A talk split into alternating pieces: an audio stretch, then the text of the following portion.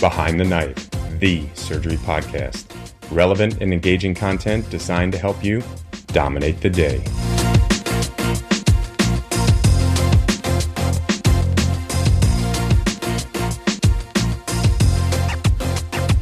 For all those board eligible listeners out there, the next general surgery oral board exam is coming up and it's coming up quick in November. Now is the time to develop your study strategy.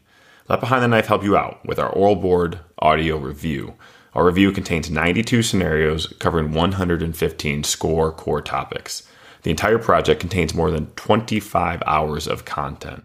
Now, each scenario includes two parts. The first part is a perfectly executed oral board scenario that mimics the real thing. Scenarios are five to seven minutes long and include a variety of tactics and styles. Now, if you're able to achieve this level of performance in your preparation, you are sure to pass the oral boards with flying colors. The second part includes high yield commentary that's added to each scenario. And this commentary includes tips and tricks to help you dominate the most challenging scenarios, in addition to practical, easy to understand teaching that covers the most confusing topics we face as general surgeons. We're proud to say we have received rave reviews and are happy to offer the audio review at a fraction of the price when you compare to Osler or Pass Machine. In fact, we designed the oral board review to replace these courses. Learn more by visiting behindtheknife.org and clicking on the premium tab. Hey everyone, it's your BTK Miami Trauma Group back again for another case presentation. We have me, Eva, I'm PGY4 in general surgery, Uri, our soon to be graduated trauma fellow, congratulations, and Dr. Rattan, our trauma attending. Today we will be doing a case presentation on penetrating great vessel injuries. We will focus on the proper approach to accessing these injuries, depending on the vessel injured, including the difference between the classic textbook approach and the real life scenario approach. So let's just dive into our case. Okay, so you are in the trauma bay, and the radio goes off that there's a 27 year old male with a stab wound to the neck. Vitals in the field are stable, and he is a GCS 13. What are some of the things you want to be thinking about when the patient arrives? All right. Penetrating neck injuries can get extreme and rather quickly. So I would like to make sure OR and blood bank are aware of the patient. As for the trauma itself, there's an important role for the exact anatomical location of injury. Management depends on it. Where exactly the injury is might dictate our course of action. We generally divide the neck into three zones. Zone one being the most inferior, from the sternal notch clavicular line up to the cricoid cartilage. Zone 2 is mid-neck, from cricoid up to the angle of the mandible. And zone 3, being the most superior, is from the angle of the mandible up to the base of the skull. The zone will determine how we approach each, and that's due to the possible injuries and the necessary approach. All right, so the patient arrives, and here's the primary survey. Airway is patent. He has no dysphonia or hoarseness. He has no subq emphysema. He has bilateral breath sounds. Respiratory rate is 20, and he's satting 98%. However, he's now tachycardic to the hundreds and his blood pressure is in the 90s. He is still a GCS of 13, and you can see one stab wound in the left anterior neck, which you describe as a zone one injury. He has a large hematoma in the left neck with active audible bleeding, and there are no other injuries noted. Okay, so it's a bleeding zone one left sided injury. We need to do a few things in a short time. I would begin with applying direct digital pressure over the bleeding neck wound, secure the airway, and assess for life threatening conditions in the chest. All this while getting a large bore IV access, of course. To elaborate a bit, the direct digital pressure on uh, injuries is the first thing to do. It's the easiest in zone two, but it's also important to do in the lower or higher neck injuries, where pressing against the clavicle, for example, can rapidly turn a hypotensive patient into a stable one. With deeper injuries and when bones are fractured, this might get more difficult. That's where using a Foley through the trajectory and inflating its balloon can also be considered. It might sound theoretical, but this actually works. As for the airway, with neck injuries that aren't superficial, I can't think of a situation where I would delay intubation since airway compromise is an immediate threat. Next, we'll be evaluating the pleural cavities. This is first and foremost clinically with a low threshold to use chest tubes and place them. Getting a chest x ray and an eFAST, that's nice, but only if we have the time. Ultrasound assessment for cardiac tamponade is uh, quick and important when the trajectory could be towards the heart, as in our case. So I would definitely do it. Another issue where we should think of is the use of a cervical collar. With penetrating neck injuries, especially where the trajectory is clear, This isn't mandatory and can actually interfere when we are trying to assess for a possibly expanding hematoma or when we prepare uh, for intubation. So I would not recommend it unless there's a clear clinical suspicion of spinal injury. Now, after going through the primary survey, we should decide whether our patient has any of the hard signs of vascular or aerodigestive injuries, because all these mandate operative care. Any penetrating neck trauma with shock, with active bleeding, with an expanding hematoma, with uh, sub-Q emphysema, which is significant, stridor, hematemesis, or hemoptysis all require exploration. A neurological deficit is also considered a hard sign, mandating exploration. So our patient has shock, has an expanding hematoma and active audible bleeding, which will send him to the OR as soon as we can.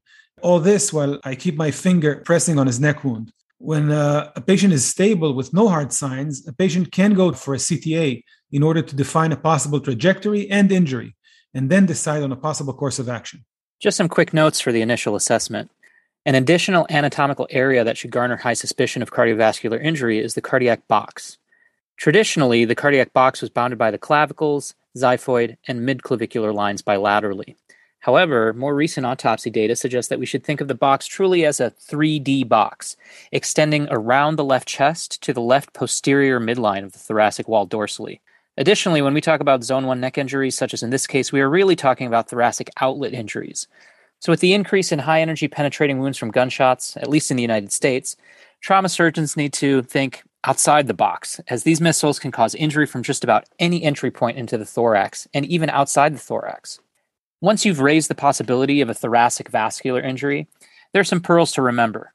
First, primary survey may reveal asymmetric blood pressure in the upper extremities. Conversely, even with a major thoracic vascular injury, the ipsilateral radial pulse may still be present due to collateral flow. So don't be lulled into a false sense of security just because of the presence of a distal pulse. IV access should be attained in the contralateral arm if one is worried about a subclavian vein injury. And for a possible superior vena cava injury, IV access is placed in the common femoral vein. All right, Uri. So you've gotten all these things done. You have your large bore IV, you've got MTP activated, you got your ultrasound, which shows no pericardial effusion, and you also got your chest x ray that shows no hemopneumothorax. So now you're rolling into the OR. What is your surgical approach to these injuries? Rolling to the OR, I'm concerned for a zone one injury. This is a great vessel injury, and I'm looking for uh, obtaining proximal control. The incision actually depends on the patient's status. If the patient is unstable, the approach should always be anterolateral thoracotomy. If the patient is stable and the injury is more distal, I would consider a supraclavicular approach for the subclavian control, allowing me to avoid a median sternotomy.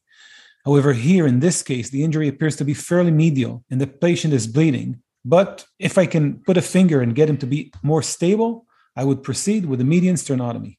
This is usually the initial approach of choice for thoracic arch great vessel injuries, and this is in order to obtain proximal control, of course, with selective extension according to exactly where the injury is as needed. How do we do it? So the incision is made with scalpel, of course, from the sternal notch and down under the xiphoid.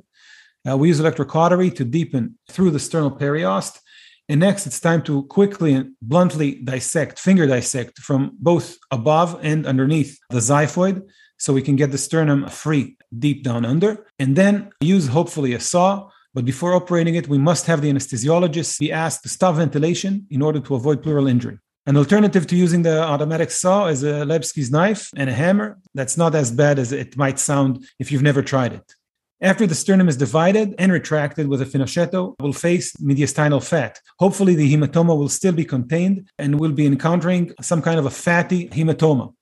And the first vessel we should be meeting and approaching is the brachiocephalic vein. What next? Okay, so now that you get into the chest and opened up the mediastinum, you note a contained mediastinal hematoma at the superior midline. And then you also note pulsatile bright red bleeding that's coming from the left upper chest behind the clavicle. How can we achieve proximal control of this specific injury?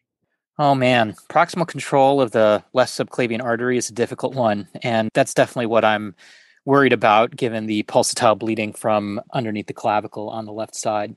It's important to remember that the actual anatomy of the aortic arch is not exactly like we see in the atlases where it's presented in a 2D fashion. Remember that the aortic arch also proceeds from ventral to dorsal. And further, the left subclavian artery origin is a bit posterior and not entirely superior.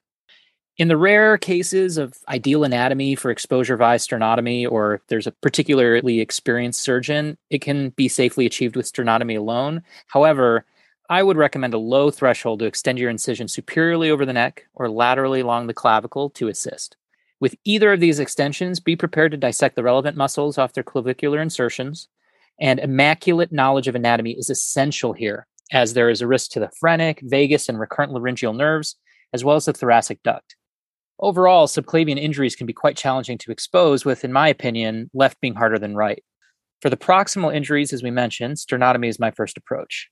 For mid subclavian injuries, I prefer an infraclavicular extension with removal of the clavicular diaphysis over a supraclavicular incision without clavicular resection, which, while elegant and fun to do, I don't think achieves as good of exposure unless you know you just need to expose the supraclavicular portion of your subclavian artery to either move your proximal control closer to your injury or repair that portion. For distal subclavian injuries, the short portion of the distal subclavian artery that is present after it exits from underneath the clavicle, but before it crosses the lateral border of the first rib, becoming the axillary artery, can be accessed without removing the clavicle. In my opinion, this all makes it sound much more straightforward than it is. Given the functional tunnel between the clavicle and first rib that the majority of the subclavian runs through, unless it's a perfectly proximal or distal injury, there's a good chance I'm removing the clavicle. When you do decide to remove the clavicle, a couple tips.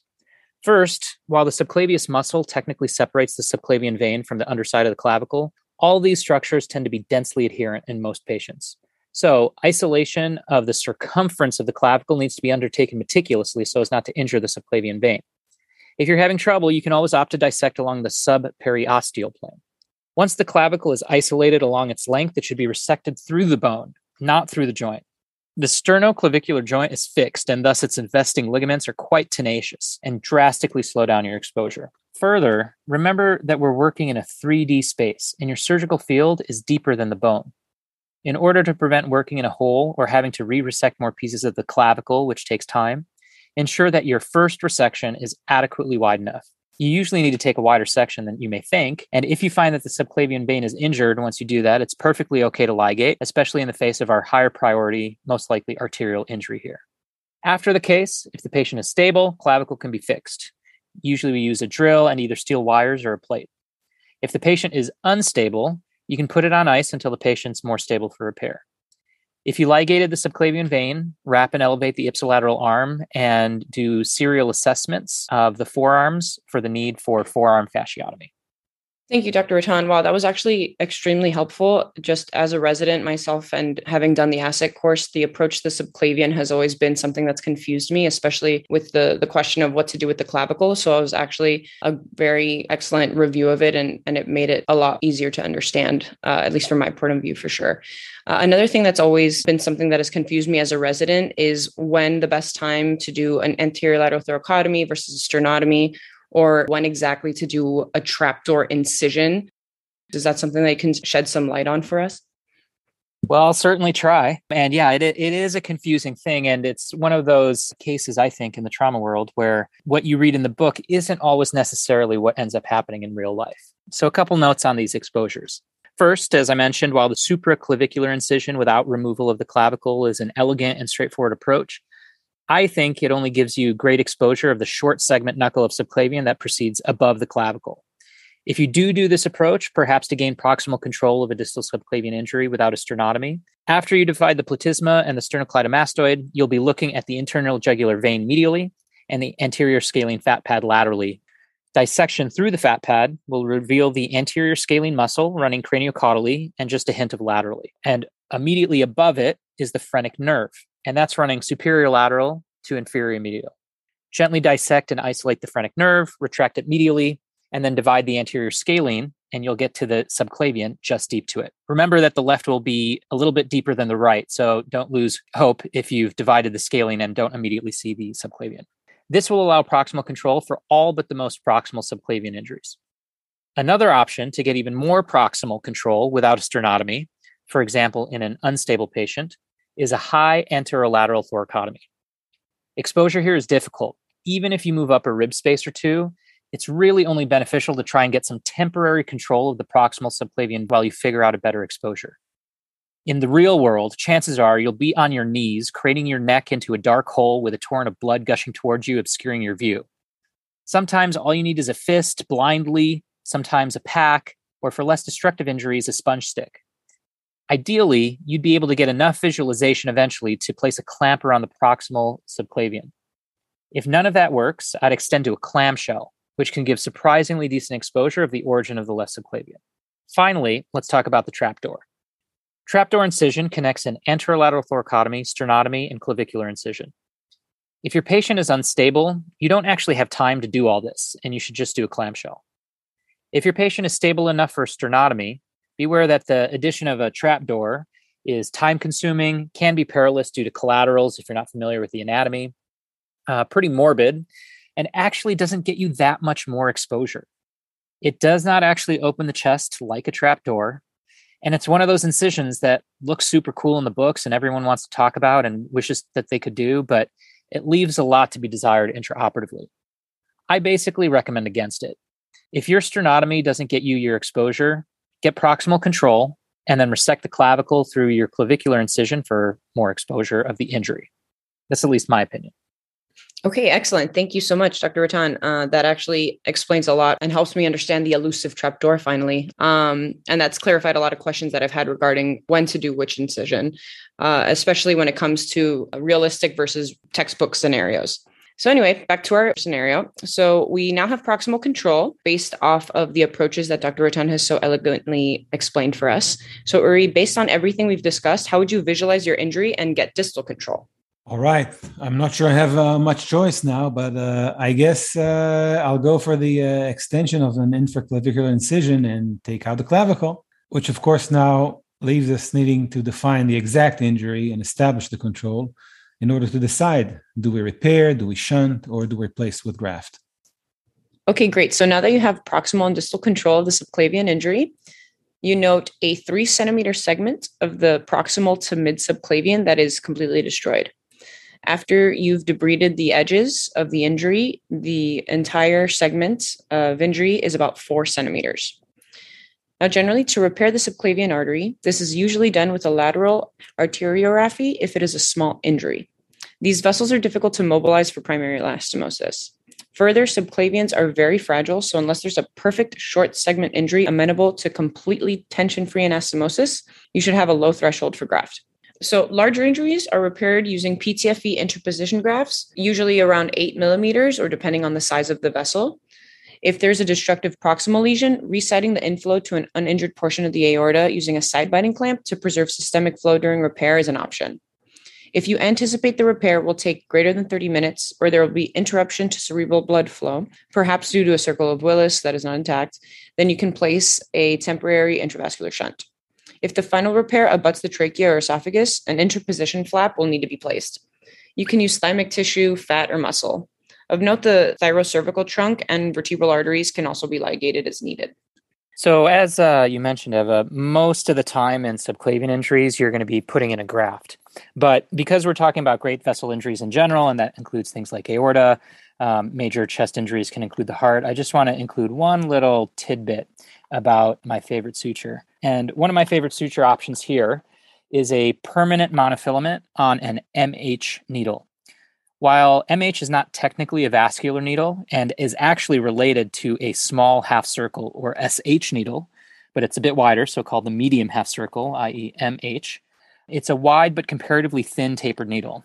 What's great about this needle when you have significant bleeding from a vessel or something like that is that its diameter is larger than most surgeons' fingers. So if you have a hole in a vessel or heart or solid organ that's just pumping blood in your face, you can place digital pressure over the hole and safely suture around your finger without ever having to remove it. Especially if you're repairing with pledgets like on the aorta or the heart, the fact that the swedge is slightly bigger than suture, thus creating microholes in the vessel, won't actually matter because it's pretty close to suture thickness. Another quick note, actually, while we're on it, uh, about exposure and repair in this area in general of thoracic vascular injuries, is it's really important to remember your nerve anatomy. The vagus nerve travels between the left common carotid and left subclavian, lateral to the transverse aortic arch, and gives off the left recurrent laryngeal, which loops underneath the transverse aorta medially to the left common carotid and travels superiorly along the tracheoesophageal groove. So if you're in that area, beware. The right recurrent laryngeal nerve loops under the right subclavian artery, a couple centimeters, usually one to three centimeters, distal from its origin on the brachiocephalic artery before it travels superiorly. So, you know, if you're, for example, trying to get proximal control of the right subclavian artery, yes, it's easier, but you're more likely to be in the area of the right recurrent laryngeal nerve. And so you need to watch out for that before you put a clamp on it. All right. Thank you for those pearls on how to repair the vessels. Can we take a moment to talk about the management of venous injuries? What can we do about them? Can we just ligate everything? I would say mostly yes. Although one might wish to primarily repair venous injuries, destructive injuries, mostly from gunshot wounds, but not only, to either jugular veins or subclavian veins, could definitely be ligated. Similarly, brachiocephalic veins are relatively anterior and large, obscuring the carotids, and can also be ligated. Those venous ligations require examining the forearm pressures, do the checks post op, and possibly should also perform a fasciotomy of the forearm. All great points, Uri you know, we, we can't talk about vascular trauma these days without a comment on endovascular techniques. While in blunt thoracic vascular injury, endovascular intervention is increasingly becoming more common, even in major injuries, there are less broad indications in penetrating injuries. In stable patients with contained injuries, meaning grades one through three of vessel injury, and excluding uh, higher grade things like total occlusion, transection, free rupture, endovascular repair is an option. However, this assumes both a readily available endovascular team as well as a trauma team in case the attempt fails or leads to a complication. Hybrid endovascular open options for proximal distal control with intraluminal balloons also exist and can aid in identification of the vessel in an open approach to a particularly destructive injury via palpation of the balloons. However, as one can imagine, this requires a very high resource center with not just readily available multidisciplinary teams, but usually also a hybrid OR. Another tool in the armamentarium, if needed, is REBOA for distal control of the de- descending thoracic aorta, if not easily accessible via whichever open surgical approach you are taking for your injury. All right, so getting back to our case, in summary, we had a patient with a left sided zone one injury that turned out to be a proximal subclavian injury. We began with a median sternotomy for proximal control because the patient was hemodynamically stable after applying pressure directly over the wound. We then extended this to be an infraclavicular incision when we noted bleeding from the left upper chest with suspicion for a left subclavian injury and resected the clavicle in order to get distal control of the subclavian. We ligated the subclavian vein, which was injured, and then the subclavian artery was repaired with PTFE graft. In our scenario, our patient was lucky and had no complications post op. However, we should mention some of the common complications to look out for in these patients. In addition to the usual postoperative complications experienced by trauma patients, there's also a risk in these patients of brain complications, including CVA or cerebral edema, which is usually managed medically, plus or minus a venting drain. Another could be nerve injuries to the brachial plexus, the phrenic nerve, the vagus nerve, or the recurrent laryngeal nerve, which should be tagged and dealt with in a deferred manner by specialists. Injuries to the thoracic duct can be managed with ligation if identified in the OR by chyle or with up to three weeks of no long chain fatty acid TPN if identified as a chylothorax, and ligation after fatty meal if it fails non-operative management. If ligation at the site of injury is not possible, ligation at the level of the diaphragm, IR embolization, and or pleurodesis options are rarely described, but they do exist. Okay, and with that, it's now time for our quick hits to summarize our learning points from this case presentation.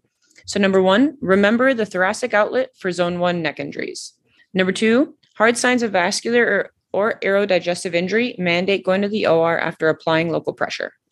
Number three, for the proximal injuries, go with sternotomy as first approach, unless the patient is hemodynamically unstable, for which you would do an anterior lateral thoracotomy. Number four, for mid subclavian injuries, we prefer an infraclavicular extension with removal of the clavicle. Number five, for distal injuries, the short portion of the distal subclavian artery can be accessed without removing the clavicle. Number six, if you find that the subclavian vein is injured, it is perfectly okay to ligate. Actually, you can ligate almost any vein if needed for exposure or in a bind, but check forearm pressures and consider fasciotomies. And number seven, beware of the trapdoor incision. It is highly morbid, it isn't that great of an exposure, and it can be time consuming. Okay, that's it for this case presentation by the Miami Trauma Team. Until next time, dominate the day. Be sure to check out our website at www.behindtheknife.org for more great content. You can also follow us on Twitter at Behind the Knife and Instagram at Behind the Knife Podcast. If you like what you hear, please take a minute to leave us a review. Content produced by Behind the Knife is intended for health professionals and is for educational purposes only. We do not diagnose, treat, or offer patient specific advice. Thank you for listening. Until next time, dominate the day.